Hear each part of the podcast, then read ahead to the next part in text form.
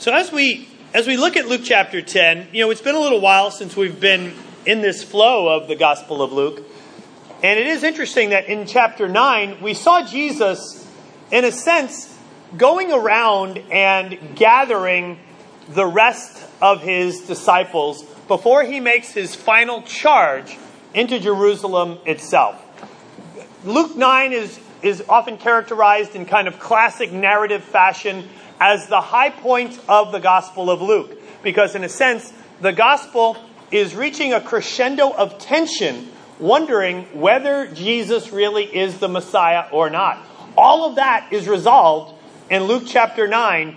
He then gathers one last group of disciples as he spends his ministry time up in the north, up near the Sea of Galilee, and now begins the, the great and purposeful trip to Jerusalem, where he will ultimately be able to have the greatest victory of all as he makes as he has this great victory for us. Can somebody hand me that um, music stand there, please?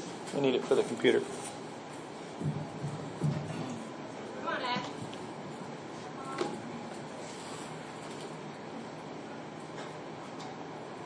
All right.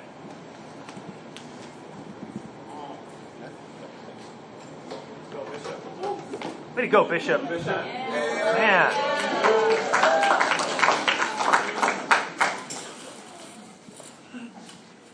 in you know in, in, in 9 is when he has this great crowd of disciples that is surrounding him and he puts out the offer if anyone if anyone wants to be my disciple here are the musts you're going to have to take up your cross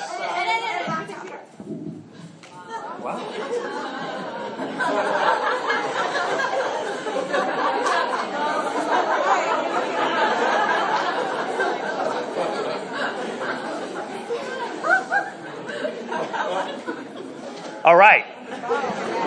So, I have my back.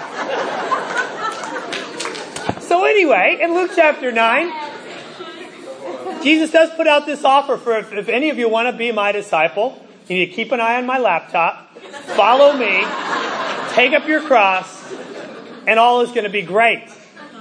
Some, some follow, but some don't as he moves along, he gives other opportunities to come up one by one throughout the, the chapter to ask people, follow me, follow me. And he begins to gather. And then before this gathering, then comes in Luke chapter 10, the great mission. And it reminds me of how many movies really have been based on this kind of an idea of where you assemble the team of a bunch of unlikely ragtags and then they go and they kind of get it going on in this great mission that seems to be way beyond them, and yet somehow they're able to pull it off. I mean, my goodness, the, the Dirty Dozen? I mean, what was that but exactly that? The Magnificent Seven? For the purest among you, the Seven Samurai? Really? The precursor of Magnificent Seven? How about Ocean's Eleven, the classic movie on that? Whether it's the Rat Pack or, or the, uh, the, the, recent. Um, the Expendables, even up to Expendables 8, I have foreknowledge. The Avengers, it's exactly the same story. The Muppet movie is amazingly in alignment with this very same concept. The Right Stuff, The Mighty Ducks, The Fellowship of the Ring, X Men First Class, all of that, all of that is the exact same story.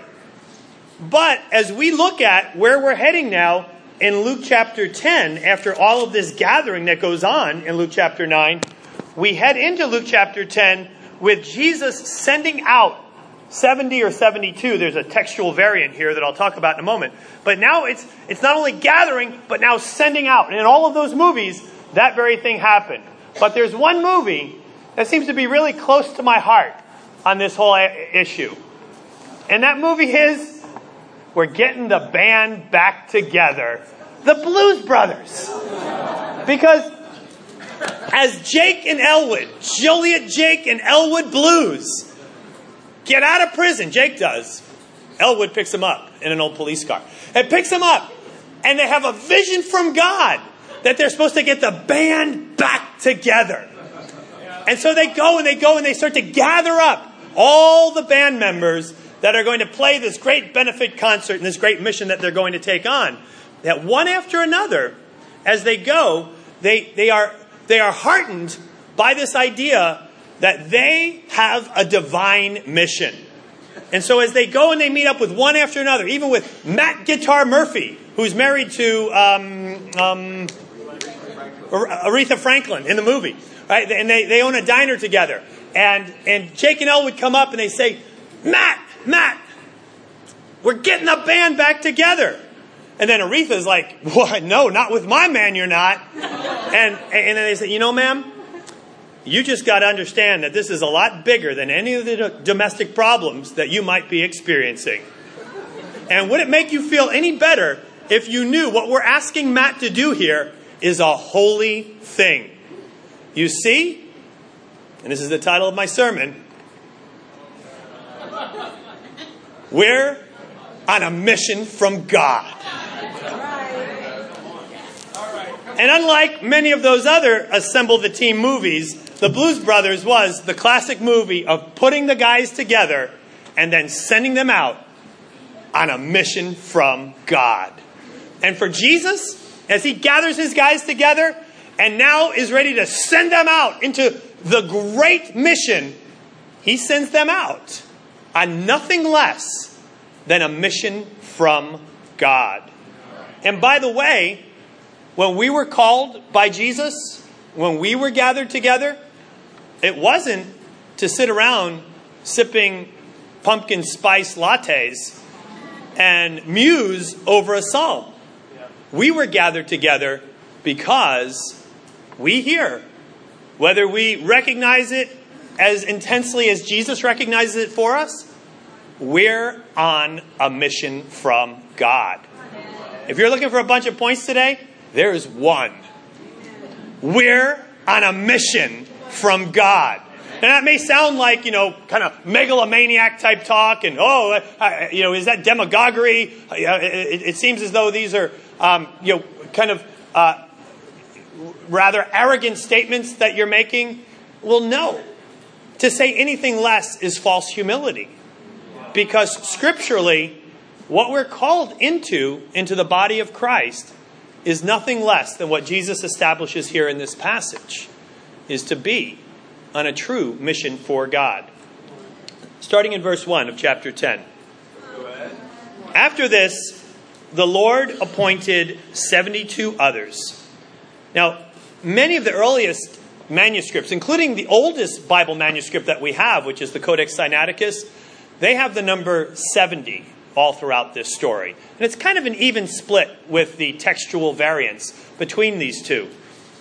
And many favor the idea of 70 because with this idea of 70 is the fact that when Moses had a great mission that was beyond himself, God asked him to set aside 70 elders. And he was able to then uh, empower them with the Holy Spirit to be able to take care of all of God's people.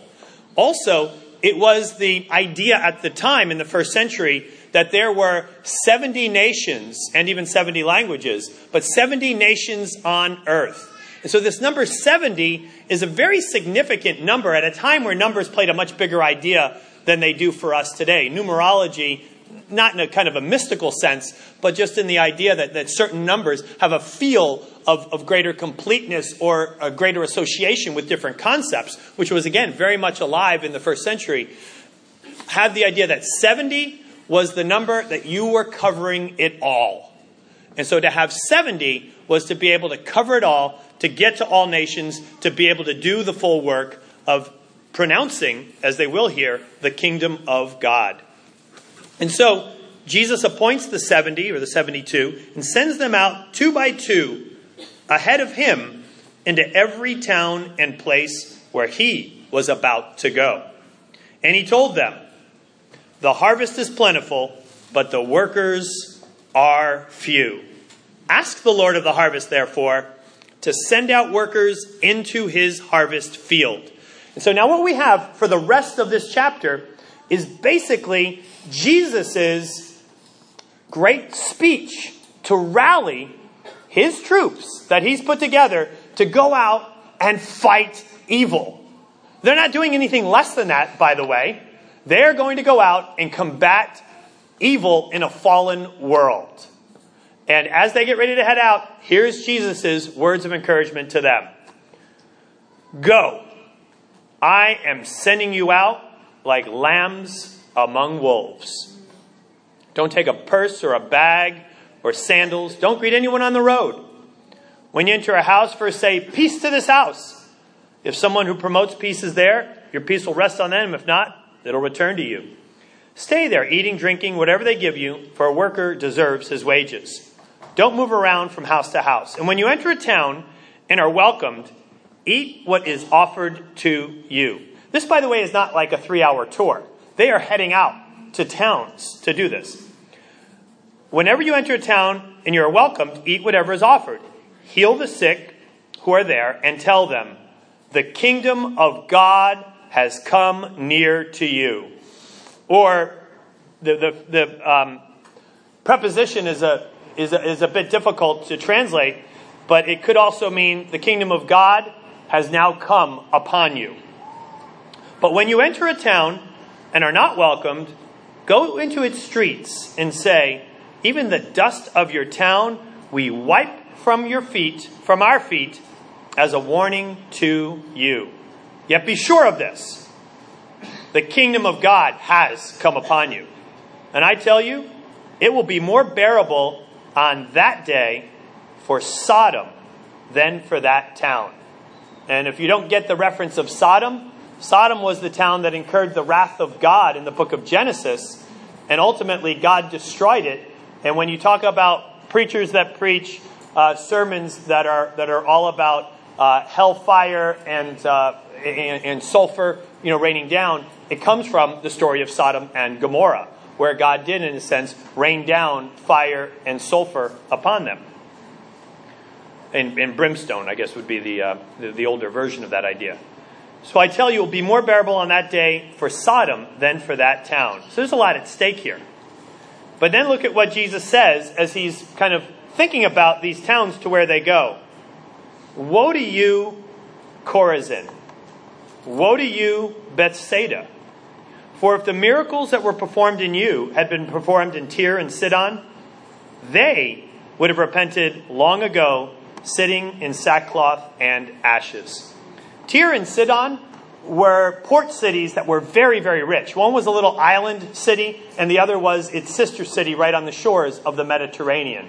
And they were very self sufficient, a very small area, but a small area with great, great wealth, and also quite arrogant and under the, the real wrath of God for the way that they've thumbed their nose at God on many different occasions as He sent prophets to be able to try to open their eyes.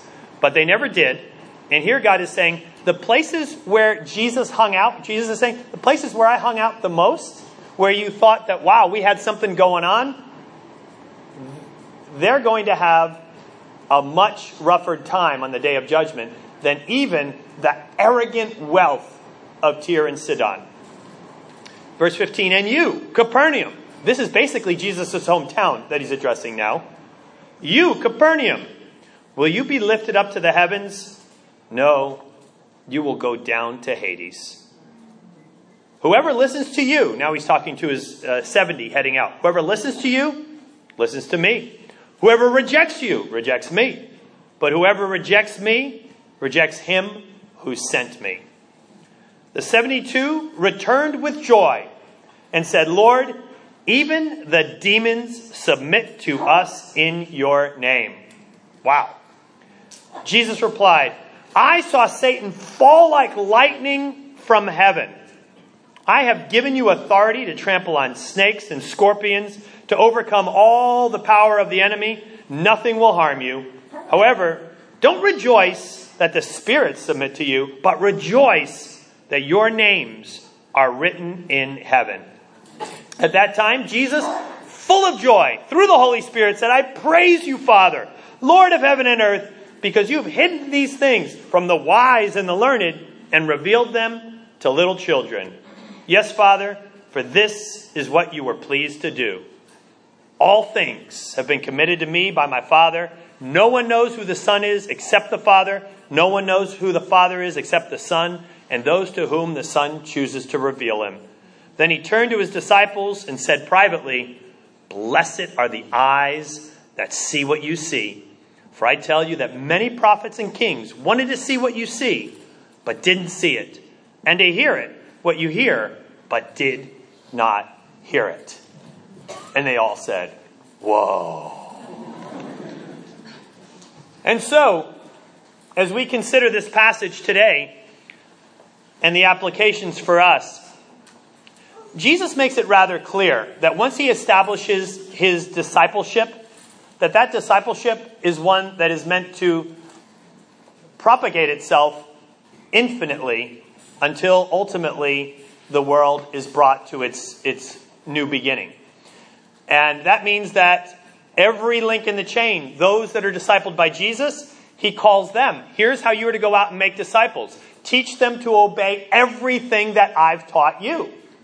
So, when these 70 go and make other disciples in any of these places where they go, if they are true to Jesus' call to make disciples, then that next generation of disciples would look exactly as those before them. Command C, Command V. Copy, paste, exactly what they became is what then they pass on to others without some sort of a kind of a, a selective formatting of what it is that, that happens to the, the next generation of disciples. And well, you may enter a town where they have great wealth, you enter a town where they have great disease, whatever it might be. We're not to somehow decide that, well, they don't really like to evangelize, so let's kind of hold back on teaching them to obey everything that Jesus commanded us. Because, you know, that, that might be a little bit uncomfortable for them. What have they done if that's what they've decided? They've decided in arrogance that they know a better way of being able to help others come into the kingdom of God. But Jesus says if, if you're going to follow him, if you're going to be his disciple, we've got to deny ourselves. Life is no longer about self. We've got to take up our cross and we've got to follow him. That's the lead up into, into this very mission. That's what all of them heeded. That's what they all followed before they were gathered into this great and amazing mission that they are a part of. And for us, we need to make no mistake about this. We are on a mission from God. Really. No, we really are. On, and I'm glad that this message comes to us at just this time from the gospel because I think I need it, and honestly, I think we all need this. I think it's been very easy to take little small half steps of compromise from times where we knew what it was to be fully engaged, to have a view of the kingdom of God, to care dearly about everyone and help them to be able to connect to true discipleship of Jesus rather than some sort of a cultural American compromise of what Christianity has popular been characterized by. And it's a hard, hard task many times, especially in a, a country where, you know, the, the great, great, great majority of people claim Christianity, but yet it's a compromised version of Christianity. But just like the chicken pox, you know, you get inoculated with just a little bit of Christianity, and you're in a sense vaccinated against full blown Jesus. And we have to bring people full blown Jesus. But we have to be full blown Jesus as well. That needs to be who we are again. And it is a time for us to get back to really being on the mission that Jesus has put us on. And I, and I know for me, it's been little half steps of, well, I'll share about Jesus today, but really, you know why I'm doing it? I'm doing it out of guilt. What is that? What is that? That's not denying myself. That's like, no, I, I want to live my life, but because I'm living my life my way and it's not completely rearranged for Jesus, I feel a little bit bad about that. And, and so, so I don't feel so bad because I want to feel good about myself. Then I'm going to throw out a little invitation here or there to, to maybe come to something where we might talk about Jesus. That, that's not a mission. That's not a mission at all. I mean, it's really frightening even you know, to, to even have that idea and to have that kind of come over me and to also recognize, even as I have fellowship and conversations one with another here, that we're all finding ourselves in that sort of a neighborhood rather than back on, wow, sitting at the feet of Jesus, being commissioned by Him. Well, what you've done for me, shed your blood, love me dearly. What wouldn't I do for you, Jesus? Thank you, thank you, thank you that I even have such a significance to my very life that is not the mundane life of, of quiet desperation that it was, but I've been transformed and plucked out, set on a great path of something rather significant with my life. I'm not here trying to conjure up my own vision and mission statement anymore to try to make myself feel significant. I've been given one by you, and it doesn't get any bigger than this. We're here to help save the world. And there's no plan B. It's only through disciples that Jesus does this very thing. And as Jesus sets them on this course, he says, because the harvest is so huge, well, then we've got to be on a mission. The harvest is huge, immensely huge, frighteningly huge. As a matter of fact, even as I, I, I, think, think through it, um, you know, we, we had Halloween just the, the other day here, and it was heartbreaking to see the way that some of the parents talk to their kids. And you can only imagine what goes on when they're home.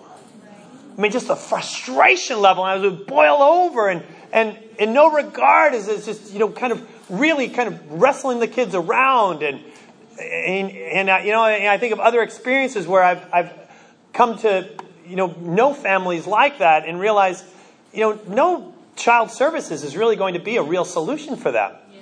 The only solution is, is as, as we love dearly and share immensely to this huge harvest, that with every person that we can, it's, it's us being able to have great connections with parents like that to help them to know Jesus so that, that not only could that marriage be brought into an amazing place, as, as marriages here have, but also so that the entire family dynamic can be what it needs to be. But the, the harvest is huge. And, and when we really do pray through, through your neighborhood, think of all the, the issues that are there. Remember, Deb and I, as we just moved before we came here, and we, we prayed through our neighborhood right before we moved here, because we were in that neighborhood 10 years, and we just looked up and down the block and saw all the, all the kids that got incarcerated, all the marriages that failed. There were so many, and people that we really befriended, people we really were trying to reach out to, but we also realized that the, the, the only hope is Jesus in all of these situations. They were trying a lot of other things, a lot of public services, a lot of, of professional services, but what they needed was Jesus. Now, also, as, as Halloween came, the other thing that was really sad and helped me see how huge the harvest was, was, was really just what people wore. And, and specifically, sisters, I don't know if this kind of hits home for you or not, but boy, oh boy, what I, what I saw with what women were wearing on Halloween. You know, guys, we have an issue in that we are often very tempted to view pornography. And, and of course, you know, we, we fight against that and per, pursue purity with all we have. But while we're tempted to view pornography, I, I think it's actually on the other side of it, gender wise, that, that women are more tempted to perform or commit pornography. And to use Halloween or dress up as an excuse to put it on out there. You know, it's like, all right, here's a skin tight suit and a cat. Here's a skin tight suit and a bunny rabbit. Here's a skin tight suit and a puppy dog. Here's a skin tight suit and a, wait, but what's the common denominator? Oh, great. It's Halloween. I get to wear a skin tight suit and commit pornography. And you just see how that's just so widespread. It's, it's just kind of like the default of, of what it is that, that you dress up and you realize, oh my goodness, what it was that when they were little girls, that, that they really hoped to be as they grew up, or even what their parents had as their great hopes and joy in the purity of what they were. All that purity is, is available, but only through the blood of Jesus. And only if it can be disrupted, the harvest is huge. And we are plan A, and there is no plan B. Speaking of which, because the workers are few, we're on a mission. There's no, you know what? I think somebody else has got this one here. The workers are few. Jesus has made that plain. And, and likewise, I think as you make your way through the day, sharing the gospel, inviting people, that you notice that there's not a lot of people doing that to you. It's not as though Gandalf is waiting on the other side of the mountain on a white horse, ready to ride over the hill with a massive corps of disciples ready to support what it is that you got going on.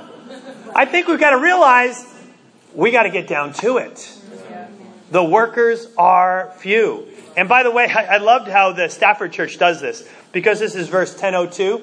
And Jesus here says, Pray for the workers of the harvest because the harvest is plentiful, but the workers are few. Pray for the workers um, that God will send out workers into the harvest field. So every day at 10:02, I try to remind myself, and I, I, guess I could set an alarm, but every time I try to look at the watch, I, I try to remind myself at 10:02, I'm going to pray for workers for the harvest field. But by the way, once we've been converted into Christ, when we're in the body of Christ, there's no kind of like holding pattern. There's no in between. We go from being harvested to being harvesters right away. Now, if you, well, I don't think I really need to be harvested, and I'm not really a harvester, well, you're creating categories that Jesus doesn't create. And if you want to create some sort of a comfort zone that you might want to call, let's say, lukewarm, well, the Bible has something to say about that as well. There's either cold or there's hot. We, we need to make sure that we are who we're meant to be when we enter into Christ. We're the workers. We are the laborers. But here's the encouraging part is that when you think about the laborers of a harvest, the harvesters that come in, in America, you can't even get Americans to do that job. Because it's so low skill, it's such hard work, and it's such low pay. So, in case you're thinking, well, I'm all that, I'm one of the workers. No, you're not. You're a migrant farmhand that had to be imported to be able to do the work because the real great technical hard work of this harvest has already been done through Jesus' blood and the work of the Holy Spirit convicting this great huge harvest. But we need to be in there. And it's not all that. Well, I think if I have this great insight in being able to help them and I have this great story to be able to help them, you know what? We're just pickers. just open your mouth. Just say something.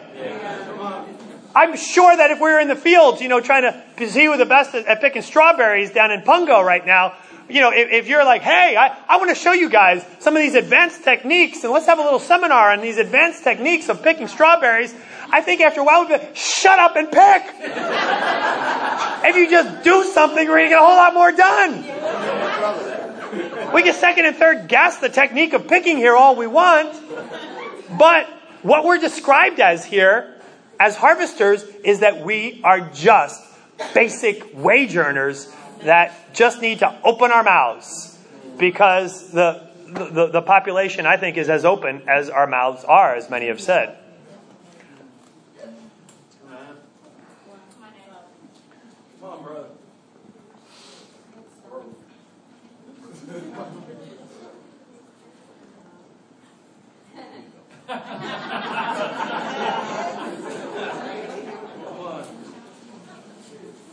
It's more than directions to Yates Elementary School.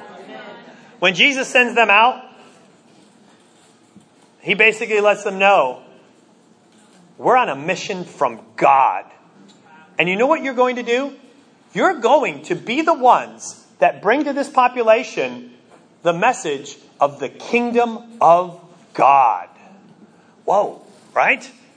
And yet, what do we want to do? Mr. Relatable. Hey, how's it going? Yeah, we got this, you know, cool gathering here. If you don't have, you know, maybe a place where you're going this Sunday, come down to Yates. You know, just go down a light from, you know, I'm always at the 7-Eleven. Come down, you know, take a take a left on, on, on Warwick and then down. And yeah, don't don't, don't worry about the the whole detour thing. What you got to do is go through that parking lot and then you're in. Uh, it, it'll be all right. I mean, that's kind of like that became my evangelism. God forbid, I think for probably about three months of, of the way that I shared about it. And, and I decided, all right, oh my goodness, am I, am I on a mission from God? Or am, am I like the concierge trying to like show someone how they can get from point A to point B? I could be replaced by Google Maps like that. What does God need me? And and I decided, you know what? I'm I'm going to try to have real conversations about the spiritual life that, that we all share and that we want others to be able to have. And it's been so encouraging. And, and it's not kind of like, all right, I need to have clever things to say. Here's all that I've done. I realize I'm an idiot. In my default mode, I think I'm clever and I just mess everything up. Here's what I'm going to do. I'm going to let my inhibitions of my stinking fleshliness get out of the way and decide that I'm just going to kind of share with people what the Holy Spirit within me is really prompting me to share anyway.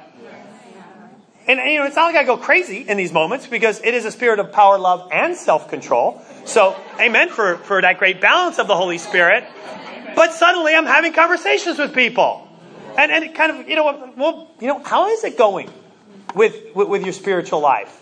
What, what is happening right now? Well, uh, you know what? I know it sounds, and I'll, I'll even say this now. I know it sounds crazy, but the Holy Spirit is actually prompting me to say these very things to you. Cuckoo, cuckoo. I know, but I'm, I'm actually not. I'm just somebody who's been changed by God, and I just want to be able to share this very thing with you. And oh my goodness, like the conversations that I, that I now have are off the charts, so much more encouraging and deep, and I think probably effective because it's not based on my own cleverness or uh, incredible you know, social savvy that I delude myself into thinking that I have, but, but rather in getting myself out of the way. And really, what is it, bottom line? It's my own inhibitions that want to turn this into something very mundane or, or kind of a social club type thing. And, and it is. It's my, my own social inhibition, my, my fleshly inhibitions that I'm comfortable talking at that level because I would assume that other people are only comfortable talking at that level. Well, the Holy Spirit's trying to bust through, and the Holy and the kingdom of God is trying to bust through and help people to be able to see that there is a kingdom of God. Because you know what? There is an eternity that's coming.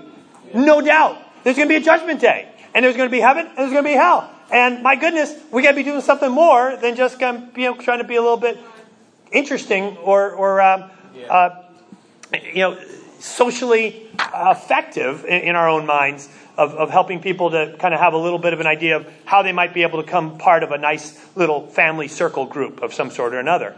We're a people redeemed by the blood of Jesus who have been repented, changed, and we're supposed to, by the way, too, and we do, and praise God, we do. We are some small manifestation, kind of a peeking through, kind of like pinpricks of, of light that are, that are coming through a, a gauze to be able to show the kingdom of God. I mean, the kingdom of God is overarching over, over all things. God's dominion is everywhere. But people that have realigned themselves with that dominion, how cool is that? It's what we are. And we need to not shy, shy away from being able to share that very thing.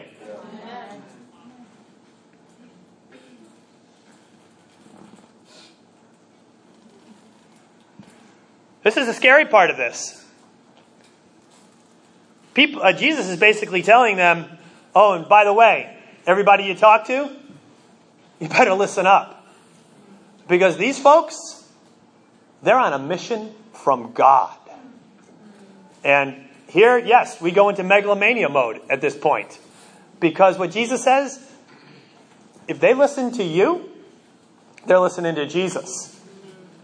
And since they're listening to Jesus, they're listening to God. Ergo, by that syllogism, if people listen to you, they're listening to God. But if they reject you, well, extend it on out the exact same way again. There's a lot on the line here. And it's not as though like every word that comes out of our mouth, by the way, is inspired and write this down, please, all of you, what I'm about to say. I mean, it's not that. It's just that we are vehicles by, by connecting people to the Word of God and to the salvation that comes from God. And if people reject that invitation, reject that ability to be able to be connected, oh my goodness, the text here says it has huge implications. And by the way, when, when Jesus lays this out, he, he also lays out that if, if you've heard and not responded, well, that's really, really scary. And so, for anyone that has grown up with the Bible, and you've had every opportunity, like Capernaum, where Jesus taught most of his teaching, like Bethsaida, just up the road, where he fed the 5,000, like Chorazin, which doesn't even appear in the Bible, which helps us to realize when John says, hey, if, if everything was written down that Jesus did, the world wouldn't have enough books to fill it all. We've got the Reader's Digest version, to say the least. That would be the Cliff Notes version. Come on now. That would be the Sparks Notes version. trying to try and get relevant. Um, this is condensed stuff. How about that? It's the abridged version of your Audible book. Uh, but we do. We have an incredibly abridged version. But, but what Jesus says is that, all right, if you've had every opportunity and still you drag your feet, and you think in some way, well, at least I grew up in a culture of knowing about Jesus. At least I grew up praying about Jesus. And you've not surrendered over to an absolute life of following Christ. Will you be exalted into the heavens, Capernaum? No. You're going down to the depths. I'm going to share for a minute here with our with our teen ministry. Because, you know, bottom line, you all may think, well, at least I'm better than the other kids in my middle school or high school. That's not what you want to be looking at right now. Because it, it isn't actually the way that Jesus lays this out. He's basically saying, hey, you know the, the worst kid, John Tyre or Mary Sidon? You know the worst kid, Bobby Sodom? God forbid that that's his name? In your high school, your middle school? It's going to be easier on Judgment Day for that rapscallion than it is for you. Because at least you got to hear about this, learn about this. And having all of this, if you're still like, meh, it's nice, interesting, not thrilling, but nice. Maybe if, I don't know, maybe they did more plays, or maybe the preacher told more jokes, or maybe he cut down his sermons by seven and a half minutes every single time consistently. Maybe then, you know, maybe then I could really commit myself to this whole Jesus thing that's there. This is, this is a, a scary thing in any of this. To have these opportunities. This is, this is the kind of the, the divine breaking through of God of all of these opportunities. He's arranged time and place so that you might know Him, reach out to Him, and find Him. And again, to be nonplussed, to be unaffected and apathetic about this, the biggest thing there is. Whoa, Judgment Day is going to be like the worst thing ever. If, if that's where, where you stand. So you think, well, at least I'm better. No.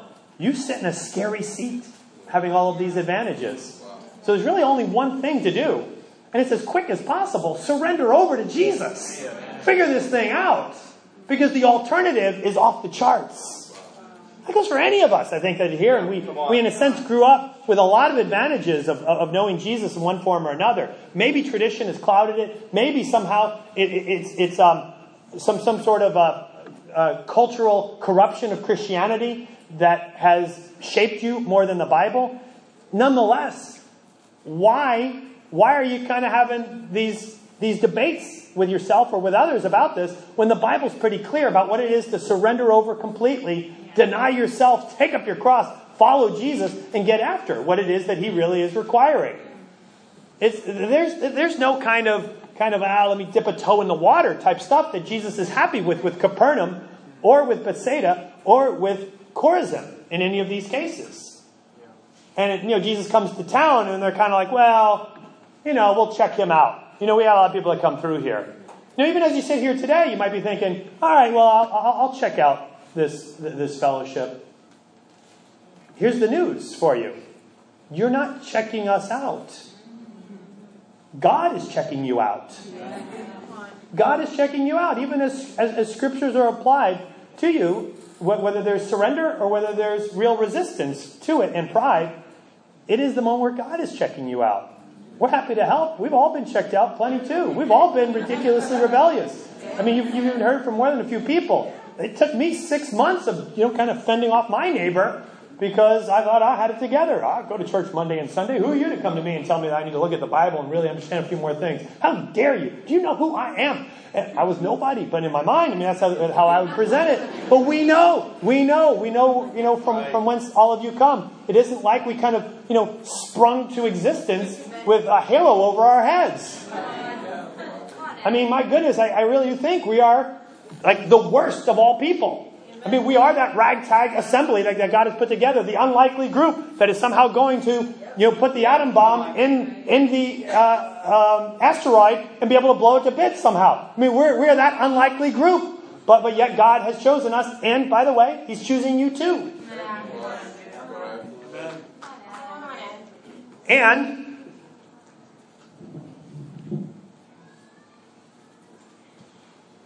evil is defeated because we're on a mission from God. The mere fact that we're on a mission from God already speaks to the idea that Jesus has won. We wouldn't be on a mission if Jesus didn't win.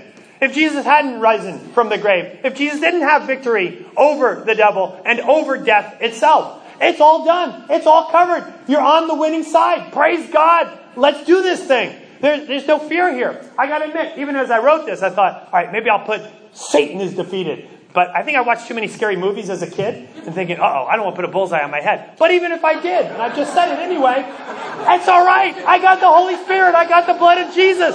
We're covered. Communally, we're all right.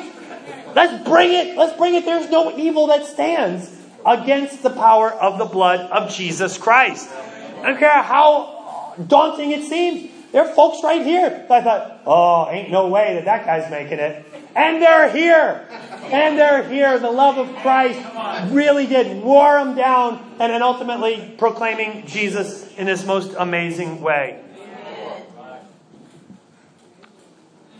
And then finally, let's get ready to rejoice in the Spirit. You know, as Jesus says to them, don't rejoice that the demons submit to you, but rather rejoice that your names are written in heaven. Let it be that we're confused because we're so fired up and jubilant that we're not sure that we're rejoicing about exactly the right thing. Right? Oh my goodness, but we were there. We were in the Bible study. We saw the Holy Spirit work. He did an amazing work right there before my very eyes. Satan fell. Strongholds came down. God was glorified. People converted. Families changed and reunited. How cool is that? Oh, wait. Am I supposed to be jubilant about that? Or about just that I'm written in it? Oh, either way, praise God. How cool is that? but to, to even recently, to be able to see how God intervened in Jonathan and Corell's life.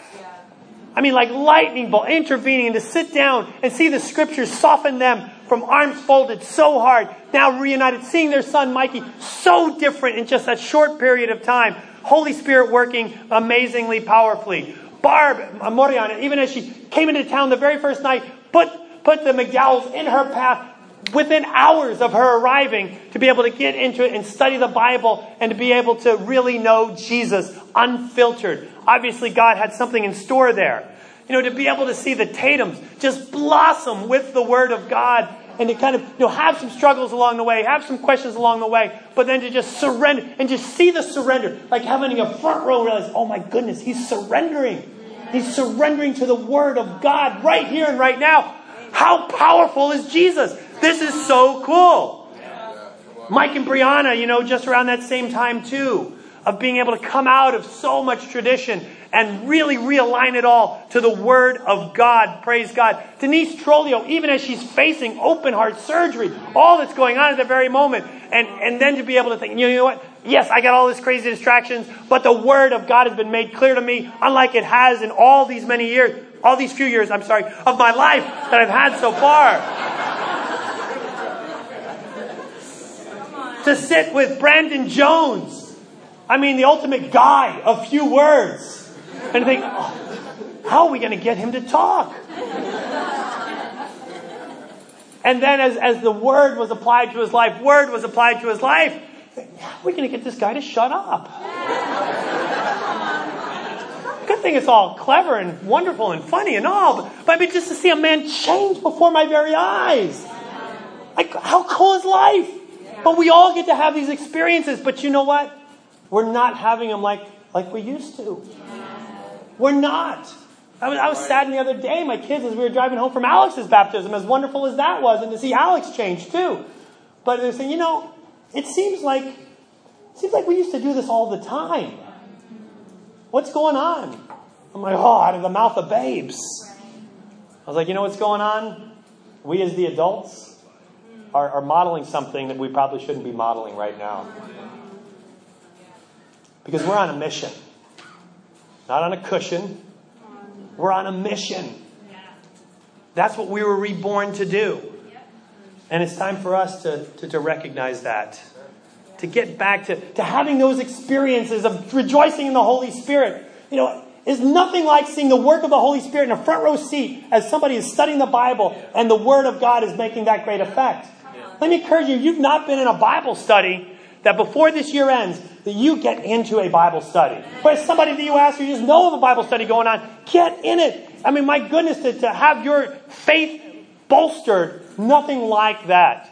And my goodness, and if you, right now, with kind of the big event of our, of our outdoor service coming up next week, which is going to be all the more inspiring, by the way, when it's beautiful blue skies and we look back at, wow, wasn't God good to us?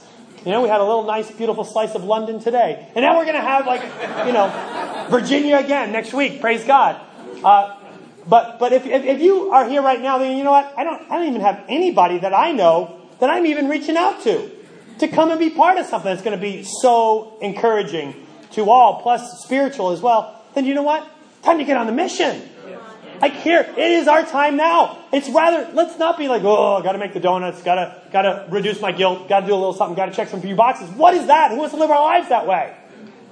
Let's rejoice again in the Holy Spirit and realize what we've been called to do. Amen.